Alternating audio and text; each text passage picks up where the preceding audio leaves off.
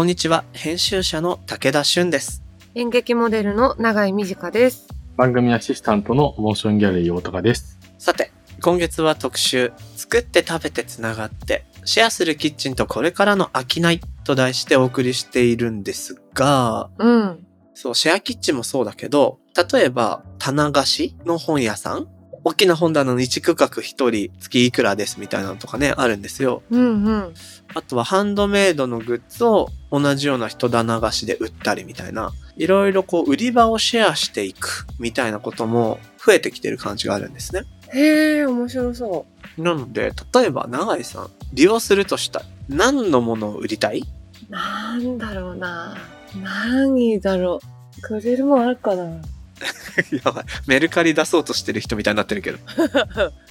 あ、でも、あの、クランクアップのたびにさ、花束をもらうんだけど、はいはいはいはい。なんかその、元気な時に生けてるだけなのがもったいなくて、確かにね。あの、ちょっとこれ多分今、武田さんから見えると思うけど、めちゃくちゃ釣ってたの、この私、部屋の中に。はいはいはいはいはい。で、その、ただ釣るっていうだけでの簡易的なドライフラワーを作ってる時期があったんだけど、それだけのドライフラワーね。そう。でもいくつかブーケができて、結構可愛かったし、作るのもそう楽しかったから、すごいすごい。うん。それかなドライフラワーのブーケ。うん。あとぬか漬け。あ、ぬか漬け売るのやばいね。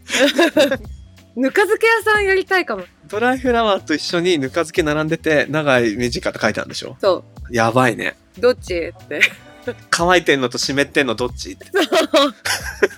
なんか漬けてほしい野菜とかも持ってきてもらって、はいはいはい。こうなんか、一週間漬けとく、こう、野菜のサイズと、家賃みたいな感じで取りたい。あのーつまり、えっと、まあ、ある種のさ、シェアする本屋さんみたいなのって、うん。お店側が家賃的にその一区画月いくらを回収して物を売ってるじゃん。うん。さらにその中でぬか床として家賃回収するんだ。そう。区画代が、すごいね。区画の中にぬか床って区画入れてきたんだ。そう、さらに作る。すごい。一週間後取りに来てね、みたいなね。そうそうそう。でもう、ほんと一週間で来れなかったら食べちゃいますっていう。食べちゃいますってクリーニング屋さんみたいです。すごいなぁやりたいなそれ。あ、それクリーニング屋とセットでやればいいんじゃないですか？確かに、いいね。服出して、あの、ぬか漬け取ってこれるっていう。うんうん。それもいいかも。習慣化で習慣化。習慣ですよ、これ。すごいな すごい。どんどん兼ねて。どんどん兼ねていくね。シェアの中にシェアがいっぱい入ってくる。ね。いいなな、そうだ、ぬか床もう今ならやってもいい。今全然いいよ。ちょうど一番いいくらいじゃない？寒すぎず暑すぎずで。やってみようん。う。ぬか床どこで買えばいいんだっけ？家族なんかアンテナショップがおすすめだけど、でも今アマゾンとかでもタッパ入りのやつとか売ってるから。とりあえずお手軽にできるもの探してくるか。無地でもあったね、確か。うん、無地である。もうこんなに盛り上がっちゃうともう僕言うことないですわ。勝てないもん。ドライフラワーとぬか床屋に。ええ聞かせてよ。え、普通になんか書いてる日記をハンドメイドで出版してたすかぐらいしか思ってなかったけど、もうそれで1コーナーだともう緩いんで、うーん、そうかな。長井さんのブーケとぬか床の間に何冊か置かせて。もちろん、一緒に展開しよう。一緒に展開しよう。僕も野菜入れるんで、うん、入れてもらって。回していこうんお願いします。う。そんなことになりましたが、皆さんだったらどうするでしょう？うん。シェアして物を売る場所、一体何を作って何を売りたい？なんて話もね、ぜひ SNS での投稿お待ちしてます。この番組のハッシュタグは、シャープもし黒。ひらがなでもし黒です。アップルポッドキャストの番組ページにもコメントを書き込めます。皆さんのご意見ご感想お待ちしています。そして、Spotify の番組プレイリストのフォローと、もしもし文化センターへのご参加、こちらもお待ちしています。あなたももしもしーずになってねはい。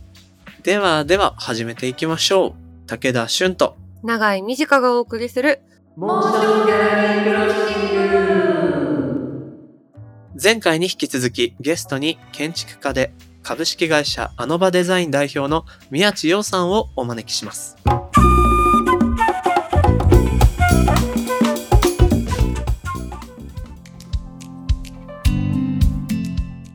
話聞いてて、さらに、あ、そうかもと思ったのが、今、浅草橋のね、お話も出ましたけど、出されてるシェアキッチン、比較的東京東側のエリアが多いんだなっていうのが感じまして、これも何か土地柄というか、理由があったりするんでしょうか？そうですね。僕が最初に日本橋っていうところに拠点を置いたのも、なんか多分当時、その空きビルとかが増えて、例えばギャラリーとか、アーティストのスタジオとか、建築家の事務所とかが増えてったっていうところにもなんか、あの、関連するのかなって思うんですけど、まあ、まず僕の拠点が日本橋にあって、その管理するビルの3階のシェアキッチンの、まあ、マネージャーになったっていうことが大きいんですけど、うん、うん。あとは僕が建築っていうことをやっている上で、例えば不動産とか、えっと、スペースの利活用とか、そういう企画とか設計に携わることが、まあ仕事上あるんですけれども、そういう事業者さんの中からこのスペースちょっとどうやって使っていいかわかんないんだよね、みたいな話があったっていうところが結構大きくて、で、そうなってくると、とはいえ東京都内いろんなところの話とか、地方とかの話もあるんですけど、東京の東側に多い理由っていうのが、さっきの衛生管理の話になるんですけど。結局僕が衛生管理上ある程度こう責任を持って把握できなきゃいけないから、僕の家からチャリで15分で行けるところだなっていう形で増やしたって。なるほど、なるほど。あ、でもそういう物理的な理由もあるんですね。あとは今杉並区にフーコっていう焼き菓子とコーヒーのシェアキッチンで出したんですけど、そこは杉並区を出身の建築家の方とその街づくりを一緒にやりたいっていう話があって、で、それで、なんか一緒にやろうよって話で、僕シェアキッチンだったら作りますよって 話をして、街づくりってすごい難しくて、なんかいろんなこう、アドバイスとか、マスタープランみたいな参加の仕方もあるんですけど、僕はどっちかっていうと、ボトムアップっていうか、地域住民として、地域の事業者として入んないと、実際自分のこうやることとして実感できないし、根本的ななんか解決にもならないんじゃないかなっていうことがあって、だったら僕自分でやりますみたいな感じで入ってって、なので今回の浅草橋の件もそういう意味で、その彼ら街づくりのチームとパートナーを結んで、管理上も一応そういうシェアリングできるような形にしたので、僕の家から15分じゃなくてもいいかなみたいな感じで増やしたっていうところですね。はい。なるほど、なるほど。ちなみに、シェアキッチンを立ち上げる上で、いろんな物件を探されてたり、いろいろ見たりっていうことをされてると思うんですけど、適した空間、物件ってどういうものだったりするんですか？あるんですかね？そうですね。結構、さっきのシェアキッチンどうやって作っていくかっていう話だと思うんですよね。うん、うん、うん。一番最初に製造場所、一番最初がそのコミュニティキッチンみたいなダイニングスペースがあってってところがあったと思うんですけど、やっぱシェアキッチンを作る上で、それぞれ大事なことがあって、まあシンプルに言うと製造して売るので、売れる場所があるといいよねっていうところ。で、一般的な商業のテナントで考えると、やっぱり路面店がベストですよね。僕が大事にしているのが、なんかその空間とか店構えとして、メンバーさん、利用者さんが自分のお店だよって言って、なんか胸を張って使えるような物件、デザインである必要があるなって思っているんですよ。で、それってどういうことかっていうと、まあまあ使いやすそうだなっていうのももちろんなんだけど、利用者さんが店の店主としてそのお店に立つわけですよね。で、それでお客さんがそのお店を素敵だなって思ってもらうのと同時に、そのメンバーさんの個性が出るような店作りとか、うん、うん。で、そのメンバーさんが出店した時に、そこに来てくれるお客さんが、すごいこう、なんていうのかな、初めて、つまり毎日やってるわけじゃないので、うん。初めて出店しているお店でも、なんかフランクにこれ何やってんの？とか、そういうこうコミュニケーションを取ってくれるとか、興味を示してくれるとか、なんかそういう街だといいなっていうふうに、こう街とか建物とか立地ですよね。っていうのを空間性と、まあそういう街の雰囲気っていうんですかね。なんかそういうのを見て決めてるっていうところが大きいですね。なるほど。確かにお店の外内装についても、尖りすぎてたらメンバーさんが個性を入れる余地がなくなってしまいますし、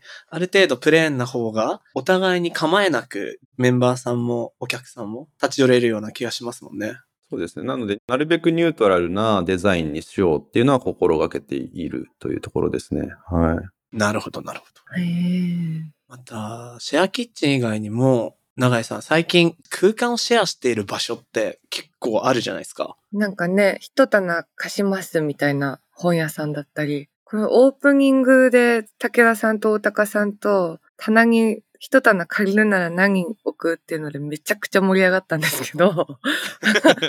このなんかスペースをシェアするみたいな動きはトレンドとしてあるんですか？この建築の業界だったりで。いかがですか？それはあると思いますね。へえ。2つの点であると思うんですけど、まあ、1つはなんか不動産の利活用っていうか、なんか2003年問題みたいなことを当時言われていたことがあって、結局そのオフィスとか住宅とかのこう需要がもうマックスに達しちゃうよみたいな。つまり空間がどんどん余り始めるよみたいな。で、最近だと空き家、つまり住宅にもそれが及んでるような状況なんですけど、当時はそれがオフィスとか商店とか、まあ、特に都内ですよね。っていうことが言われてたんですね。で、そうすると、空いている物件どうしようかみたいな。で、店舗入ってくるテナントもいないから、じゃあシェアして、例えば10万円の家賃のところを5万円5万円で自分で月に使おうよみたいなうんうんうん。ことが、そもそもの不動産の流れの中で必要になってきたっていうことが大きく言えるんじゃないかなっていうところ。それが2003年ぐらいから話題になってたんですか？えっとね、2003年問題って2004年問題だったかななんかその不動産の中でそういうこうキャパが、なんていうの、需要と供給のバランスがそこで転換するっていうことが言われてた。つまり場所が余るっていう。課題だったんですね。うんうんうん。そうなんですよね。で、それともう一個は、やっぱりその個人で情報発信できるようになってきたっていうところですね。まあそれはここ多分4、5年の話だと思うんですけど、まあ SNS とかソーシャルな、まあその仕組みを使って、自分でも社会にこうアクションを起こせるっていうところ、もしくはそのなんだか EC サイトのプラットフォームとか、まあそういうものでその決済、まあつまりビジネスまでが成立できるようになっているっていうところ。例えば場所と人をマッチングするとか、なんかそういうこう仕組みもこう整備されてるってことも大きくあると思っていて、なので、そもそもこう空間をシェアするっていうこと、物理的に必要なかった、もしくはできなかった時代から、シェアしないと空間として成立しない、シェアする仕組みが誰でも使えるみたいな時代になってきたっていうことで、物をシェアする、場所をシェアするっていうことが一般的になってきたんじゃないかなって思いますね。へー。占有する必要のある人が減ったことにより、シェアしないと存続しない場所とか空間みたいなのが生まれ、さらにはエンドユーザーで今までいた人たちが提供者側に回れる機会とかが増えて、それらが絡み合った結果、シェア〇〇っていうものがいろんなジャンルで増えてるということですね。そうですね。これも、だから、なんていうのかな。業界的な話っていうとあれなんだけど、不動産の事業者からすると、100平米を1事業者に貸した方が管理上のコストは下がるわけですよね。そうですよね。でも、100平米を100人に貸すっていうことが必要になったらそれはやんなきゃいけないんだけど、逆にそれを利用者側からすると、今まで100平米を借りないと使えなかった場所だったりとか、そもそも1平米で使える場所が世の中に存在しなかった不動産の仕組み上、うん。はいはいはい。なかったものが突然そういうものが、例えば10平米だったり、デスクだけだったりとか、店舗の、えっと、時間ごとに借りれるような仕組みができてきたりとか、そういうことが、まあ、あの、場のシェアリングっていうことにつながってるんじゃないかなって思いますね。へー。面白いですね。こういう話って結構ハードの面とこう潜在的な欲求とで、鶏卵みたいな話でもあるんですけど、それらがなんか2000年代から2010年代、どんどん環境とか状況が変わってって、結びついてった先にこういう業態が今一つ目立った動きをしてるというか、面白い形で見えてきてる。すごく何かこう振り返りながら見て、面白い話いただいたなって思いますね。なるほどなぁちょっとなんか不動産の話になっちゃって。いやいや、でも不可分だと思うんですよ。やっぱり空間とコミュニティと物を作って売るっていうところには。なんですごい良かったです。ちょっと飲食の話、お菓子の話に寄せて話すと、さっき永井さんがおっしゃってたみたいに、お菓子のクオリティみたいなところもあって、結局今ってプロとアマチュアっていうところの差がそんなになくなってきてるじゃないですか。つまり、昔だったら有名なお菓子屋さんでお菓子を買って誰かにプレゼントするっていうところが、まあ、ほとんどだったんだけど、うんうん。まあ当時例えば、私のお菓子作っててすごい美味しいからこれあげるって言われるのと、デパ地下のどこどこで買ったお菓子ってやっぱり違うじゃないですか。でも今ってそのお菓子作りが上手なお友達が、例えばインスタのフォロワー、SNS のフォロワーが5000人いれば、そっちの方が食べたくなるじゃないですか。確かに。なんかそういう世の中になってきてるから、別にその屋号としてすごい有名であったりとか、なんていうのかな、高級じゃなくても、自分の個性であったりとか、自分が作りたいものをちゃんと伝えられるような作り方をしていれば、ちゃんとビジネスになるっていうか、っていうことができてくるんじゃないかなと思っていて、なんかそれが結局シェアリングが成立する、もう一つの大きい要因でもあるんじゃないかなって思いますね。なるほど。野号がなくても何かできることとかしやすくなってるっていうのは確かにありますね。どんなジャンルでも。そうかも。さてさて、大高さん、ここまでいろんなお話聞かせてもらってきましたけど、どうですか？振り返ってもらって。やっぱ改めて、建築系の人って話面白いよな。うんうんうん。わかる。なんでかっていうと、まあ、この番組もそうですけど、やっぱいろんな廃反があるところをどう解決していくかみたいな話。やっぱりクリエイティブだけによると、そこって結構環境要因を外部化してしまったりとかで、あんまりこう、たまに面白い話がなかったりするんだけど、建築の人ってやっぱりいろんな外部要因を取り込んで、かつ安全性と創造性と、かつヒューマンセントラルじゃない人もたまに行くヒューマンセントラルものを作んなきゃいけないっていう中で、かなり細かいところが緻密に廃反を潰していって、ものを作ってる人たちが多いなっていうところが、やっぱりこう安心感と創意工夫みたいなのをいろんな人から見て感じるんですけど、今回の話も結構そのリノベーション街づくりとかリノベーションスクールが始まってから、まあ今回のシェアキッチンもそうですけど、これリノベーションってやっぱこう、建築的な、まあロジックノウハウを結構コミュニティ作りとか街づくりとかに落とし込んでるところがすごく面白いけど、かつ緻密っていうかなんかアイデア先行でもない感じで、うんうんうん。今の宮下さんの話もなんか今までの話、こうコミュニティをいかにこううまくエコシステムとして無理なく安全に回っていくかっていうことでいろんな、まあビジネス的な話も含めて設計されてて、それで綺麗に動いてんだなっていうのはめちゃくちゃ面白いって改めて思った感じですね。なので、なんか聞きたい廃反どうやって解決するのみたいな毎回聞いてる話はもういっぱい聞けた気はしていてさすがだなと いうところで、ちなみに関係ないんだけどっていうところで、クラウドファンディングやっていただいて、そういう意味だとそのコミュニティ作りとか、まあ人と人との関係性みたいなところで、まあお金集め以外のところの面白さとかそういう意味だと、そういうコミュニティデザイン、コミュニティを建築するみたいなところで、何か、あ、こういうことがメリットだったなとか、こういうとこ面白いなみたいな話がもしあれば聞きたいなと思いました。あありがとうございます。最初にシェアキッチンをクラウドファンディングでプロジェクトとして立ち上げようって思ったきっかけは、やっぱりこうメンバーさんを集めようっていうところだったんですね。意外とそのシェアキッチンって、それこそ2016年、17年とかだと、それこそ別にインスタグラムとかもそこまで発達してなかったので、結構呼びかける対象がなかったんですよ。あで、それこそお菓子作りの人たちが口コミでとか、ウェブサイト、どうしてもホームページとかの方が強かったんですね、集客。で、たとはいえ SEO とかもシェアキッチン自体ではそこまで上がらないから、どうしようかなみたいな話をしていたので、クラウドファンディングを選んだっていうのが一個大きいところです。ただ、やってみて、で、僕もこれで2回モーションギャラリーやらせてもらっていて、で、今度も実は新しいシェアキッチンでもやろうと思ってるんですけど、やってみて気づいたことが1個あって、むしろこっちの方が大事なんじゃないかっていうことがあって、ほう。なんか、シェアキッチンってみんなからそのプロジェクトオーナーが、もしくはそのプロジェクトが応援されるじゃないですか。でもシェアキッチンの場合って、このファンディングする人が自分自身を押すっていうことが一番大きい影響があって、はあ。どういうことかっていうと、シェアキッチンをやろうっていう人たちって、やっぱりさっき言ったみたいに、例えば自分のセカンドキャリアだったり、独立しなきゃいけないとか、つまり、こう、自分の人生の中での結構大きい一歩なんですよ。うんうん。で、クラウドファンディングっていろんな種類があると思うんですけど、その中でも、その利用者側の人生を変えるみたいなことって、シェアキッチンのクラウドファンディングとして重要な用途だなというか、役割だなって思っていて、なんかこういうお菓子作りとか、自分にとってこういう働き方、こういうことをしてみたいっていうところに、クラウドファンディングで投資することで自分に投資して、つまり我々のシェアキッチンのリターンってどういうものがあるかっていうと、例えば1ヶ月シェアキッチン使いますとか3ヶ月使います、6ヶ月使います、12ヶ月使いますとか、期間が長ければ長いほど利用料が割引されるっていうプランを用意してるんですけど、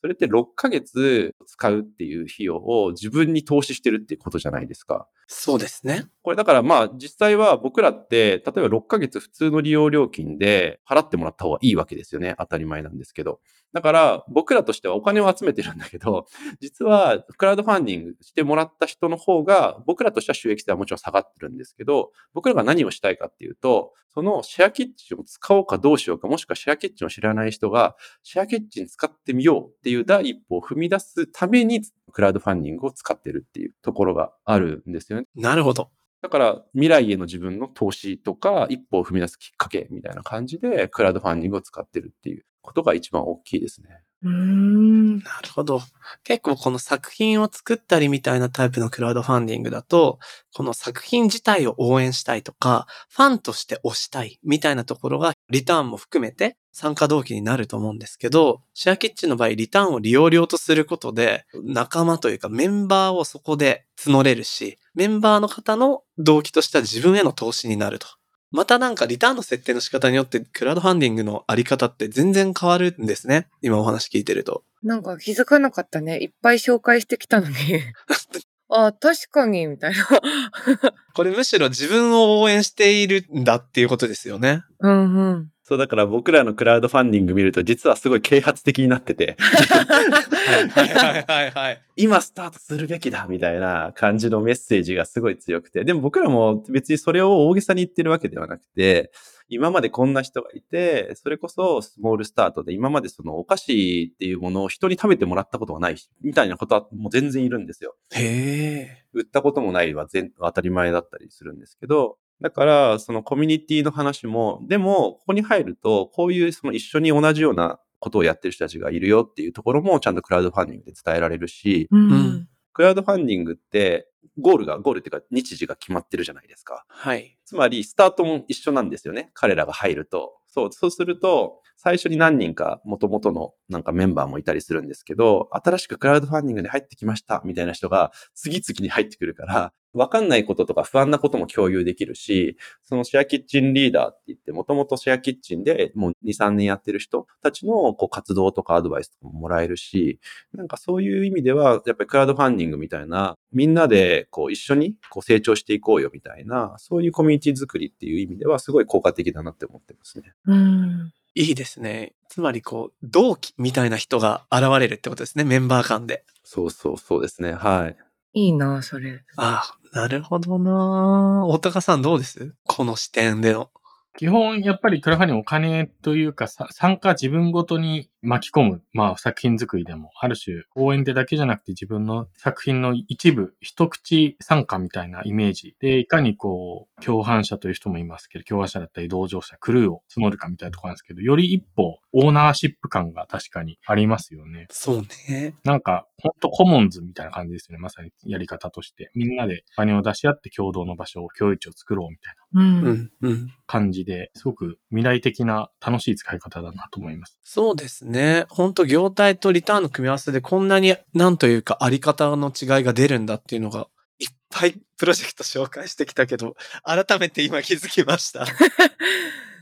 や、でも今日は本当、宮下さんのライフストーリーから場所についての思いであったり、あるいはそのクラウドファンディングの使い方についてまで幅広くお話伺えてきたかなと思いまして、すごく楽しい時間になりました。はい。えーそろそろ特集も終盤なんですけれども、この特集配信が4月になります。改めて宮地さんから今後のご活動など何か告知されたいこととかお知らせがありましたらお願いします。そうですね。えっと、僕はいろんな場所で、シェアキッチンに関して言うと、こう自分のなんかものづくりの延長みたいな感じで、プロダクトを作るような形で作っているっていう、あくまで建築家であり、そのものを作っているものとして、どうやってこう社会に貢献できるかとか、例えばシェアキッチンであれば、そういう場所を使いたいっていう人たちのために場所づくりっていう自分の使命みたいな、立ち位置みたいなものを使って、こう還元できるかみたいなことを考えているんですけど、今まではその貸し製造みたいなところで特化していて、製造場所を提供していたんですけど、今後4月に神田のジタという JITA っていうシェアキッチンでは、貸し製造の工房もありつつも、プライベートレストラン、まあ、シェアレストランで、もう小規模の10席以下のカウンター形式のレッドレストランと、あとは1階にソーシャルスタンドみたいな。一坪だけなんですけど、そこでコーヒーも販売していいし、上で作ったお菓子であったりとか、そのシェアキッチンで作った、例えばフルーツサンドとかお弁当でもいいし、もしくはもう自分の作品をそこに展示して、その社会に向けて、つまりストリートで販売していい表現の場所をちょっと作ろうと思っていて、ほう。面白い。ソーシャルスタンド。そう。で、それを総称して、ソーシャルダイアローグキッチンっていう名前で、レストランとファクトリーとスタンドの3つっていうものをオープンしようと思ってます。で、あとは、えっと、これもちょっと先になるんですけど、7月ぐらいをめどに、えっと、今度は、あの、陶芸とお菓子のシェアキッチンってものを作ろうと思っておおへえ、すごい。面白い。そう、これもちょっといろいろよ曲折あったんですけど、東京の東村山っていう場所に、いろいろこう紐解いてって、地域の、なんていうのかな、その土地の状況であったりとか、あとはその物件の同じ、まあなんかレトロなマンションの1階なんですけど、ちょっと駅から離れてるんですけど、なんかそこにこう、素敵なカフェと、素敵な、えっと、パン屋さんと素敵なビストロが入ってて、そのもう一区画が我々のシェアキッチンで借りてるんですけど、でもかれこれこれ実は2年ぐらい寝かしてるあのプロジェクトで、あら。そう、一昨年の確か9月ぐらいに契約したよなとか思ってるんですけど、あ、じゃあずっと借りっぱなしだったんですね。そう、なんかいろいろ考えて、もうそんな急いで出すのもあれかなと思ってて。で、その他にビストロパンやカフェがある、つまり食のテナントさんというか事業者さんがいる中で、僕らもなんか食をまあまともにやっても、なんかそんなに面白くないなと思っていて、うんうん。なんか食の周りを作るみたいな、こうコンセプトで、つまり食と食の間のお菓子と食を乗せるための器、陶芸ができる陶芸の工房、シェア工房とお菓子が作れるシェアキッチンっていうものを合体させた陶芸と焼き菓子のシェアキッチン。でキルンっていう、キルンって英語で言うと釜っていう意味なんですけど、その KILN の I の部分を2つにしてキルンっていうんですけど、そういうシェアキッチンを今作ってまして、なので、もちろん、あの、お菓子作りやったことあるよとか、得意だよとか、さっき言ってたパティシエだよっていう人もそうなんですけど、なんか自分でこう表現の場所を探したいとか、何かそのコミュニティとしてそういう一員としてなんかやっていきたいとか、もしくはその単純に近所だからちょっと興味があるとか、うんうんうん。なんかそういう方になんかぜひ使っていただきたいなって思ってると思ってます。はい。いいですね。上半期2つも新しい場所ができるということで、ぜひ皆さんチェックいただければと思います。では、まだまだお話を続けたいところですが、今回の特集はここまで。今月は特集、作って食べてつながって、シェアするキッチンとこれからの商いとしてお送りしました。宮地さんの詳しい今後の活動は、ホームページや SNS 等をぜひチェックしてみてください。それでは、宮地洋さんどうもありがとうございました。ありがとうございましたあ。りがとうございました。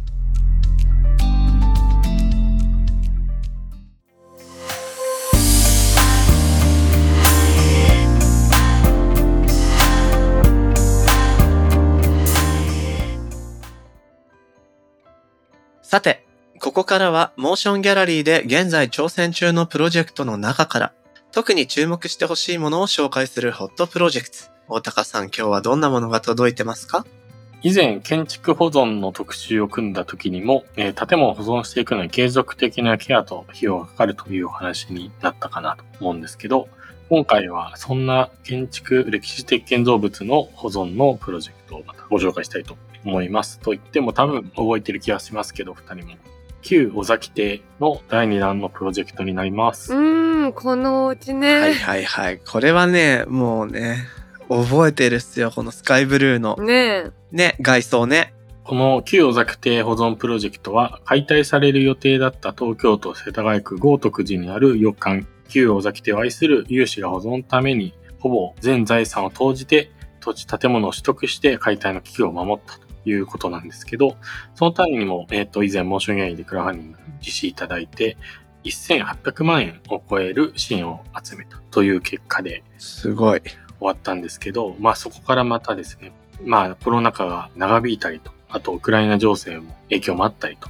いうことで、補修費用が想定よりも大きく上回ってしまったということで、当初、えー、クラファンディングのお金も含めて用意した資金で到底賄えない高さになってしまったということで、今回第2弾として、えー補修費用の一部を募るプロジェクトをスタートしたということになります。ほう。いや、本当にこのコロナとウクライナ情勢であらゆる物価が上がってるのは消費者としても感じるとこだけど、特に建築資材とかってすごいらしいね。聞いたことあるけど。そうなんだね。持ち立てるとかすると、材料が調達できなかったりとか、うわー、そっか。めっちゃ時間かかったり、しかも高いみたいなの聞くけど、この補修費用っていうのもなんか普段よりも随分と上がってるんだろうなっていうのは想像できるなそうなんだね。いやー、大変だ。でね、特にこの築135年かの洋館っていうところで、例えば窓一つとっても、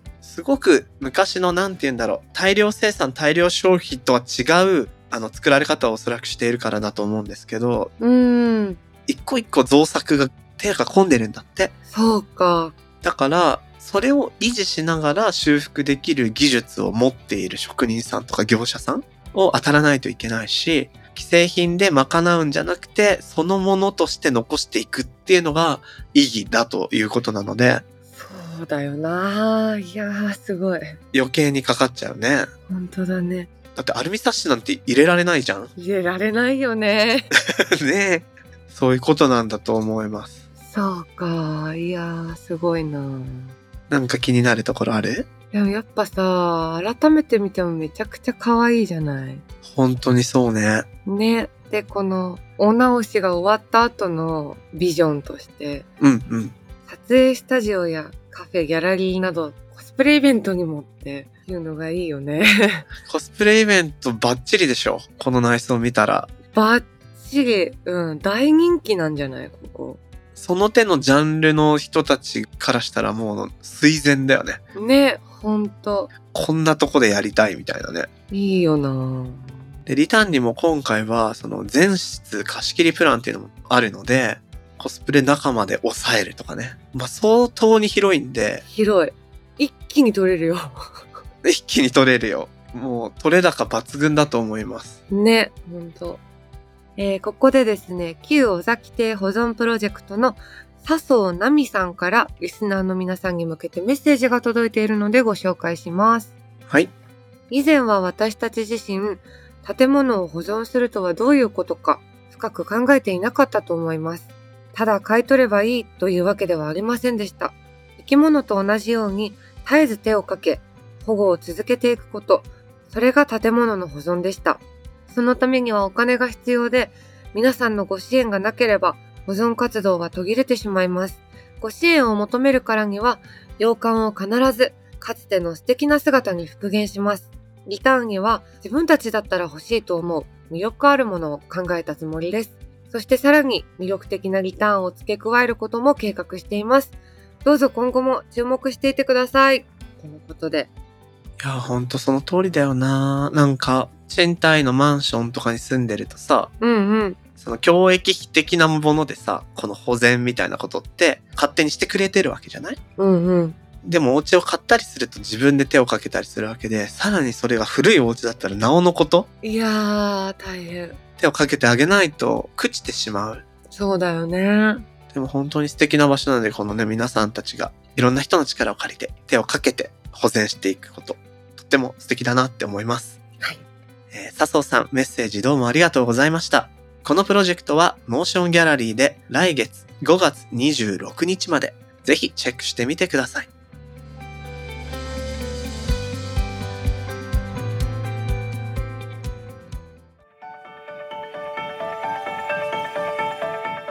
モーションギャラリークロッシングエンディングのお時間となりました。さて、今回の特集もおしまいになりました。うん。どうでした？いやー、ずっと面白かったけど、うん。やっぱ最後のクラウドファンディングについての解釈がやっぱちょっと衝撃。本当目から鱗だったね。何をやってたんだろうって思った。我々何プロジェクト紹介してきたんだろうっていうね。相当な数紹介してきたけど。でもなんかさ、その何かことをなそうとしている人をリターンを設定して、それで応援できるっていう一つのこう仕組みなわけじゃない？クラウドファンディングって。そうね。うん。それが業種とリターンの設定によって全然見え方が違うというか、はいはい。なんかもちろん、例えば映画でそれをファンがあるいは気になる人が応援するとかも一つメインのね、いいやり方だと思いながらも、こうやって使う場所を応援するっていうことが、ひいてはそれを使おうとしている未来の自分への投資になるっていう考え方？ね、これは本当にいいな。いい。同じ仕組みでこんなにも変わるんだっていうびっくりさがあったね。ね。うん。そうじゃんって。なった。ちょっとこれはクラウドファンディングで場所づくりを考えてらっしゃるような方、うん。ぜひこの視点でリターンを設定したりすると、すごくいいかもしれません。何かここで押してくれたファンの人がメンバーになり、共同で一緒に中長期をかけてものを作っていく一つのきっかけになる重要な作り方、プロジェクトの気がしたね。ね。必聴でございます。ではでは、ここで過去にご出演いただいたゲストの方から応援コメントいただきましたので紹介します。大高さんお願いします。はい。昨年11月の特集、これからの遊び場を考えるにご出演いただいた一般社団法人東京プレイ代表理事の島村仁さんからの応援コメントです。うまく話ができるのかどうか全く自信がありませんでしたが、皆様の支えを待って楽しい時間を過ごせました。たくさんの方に届きますように、とのことでした。はあ。これは比較的まだ覚えてるけど、とにかく一番覚えてるのは、島村さんがめっちゃ優しく話してくれたこと。優しかったよねう。ーん。本当にいい意味で子供の心のまま大人になったような方で、うんうん。こんなに優しい口調でこんな話してくれて嬉しかったなぁねほんと。うん。ぜひね、素敵な場所、また作っていっていただけたらなと思います。はい。島村さん、コメントありがとうございました。この番組のハッシュタグは、シャープ、もし黒。そして、アップルのポッドキャストのコメントでもご意見ご感想お待ちしています。また、番組のオンラインコミュニティ、もしもし文化センターでは、会員限定 SNS にて通称もしもしと呼ばれる、リスナー会員の皆様とバインクルーで、えー番組の感想や気になるトピックについてシェアしています。武田さん、永井さんによるスピンオフトークを配信しているほか、もしもし限定グッズの会員証ステッカー、さらに毎月のミートアップなど、ここだけで楽しめるコンテンツが盛りだくさんです。もしもし文化センターは番組概要欄に貼ってある URL からアクセスできます。皆さんのご参加お待ちしております。はい。それでは今回のモーションギャラリークロッシングはここまで。お相手は武田俊と。長井美智香でした。また次回お会いしましょう。バイバーイ。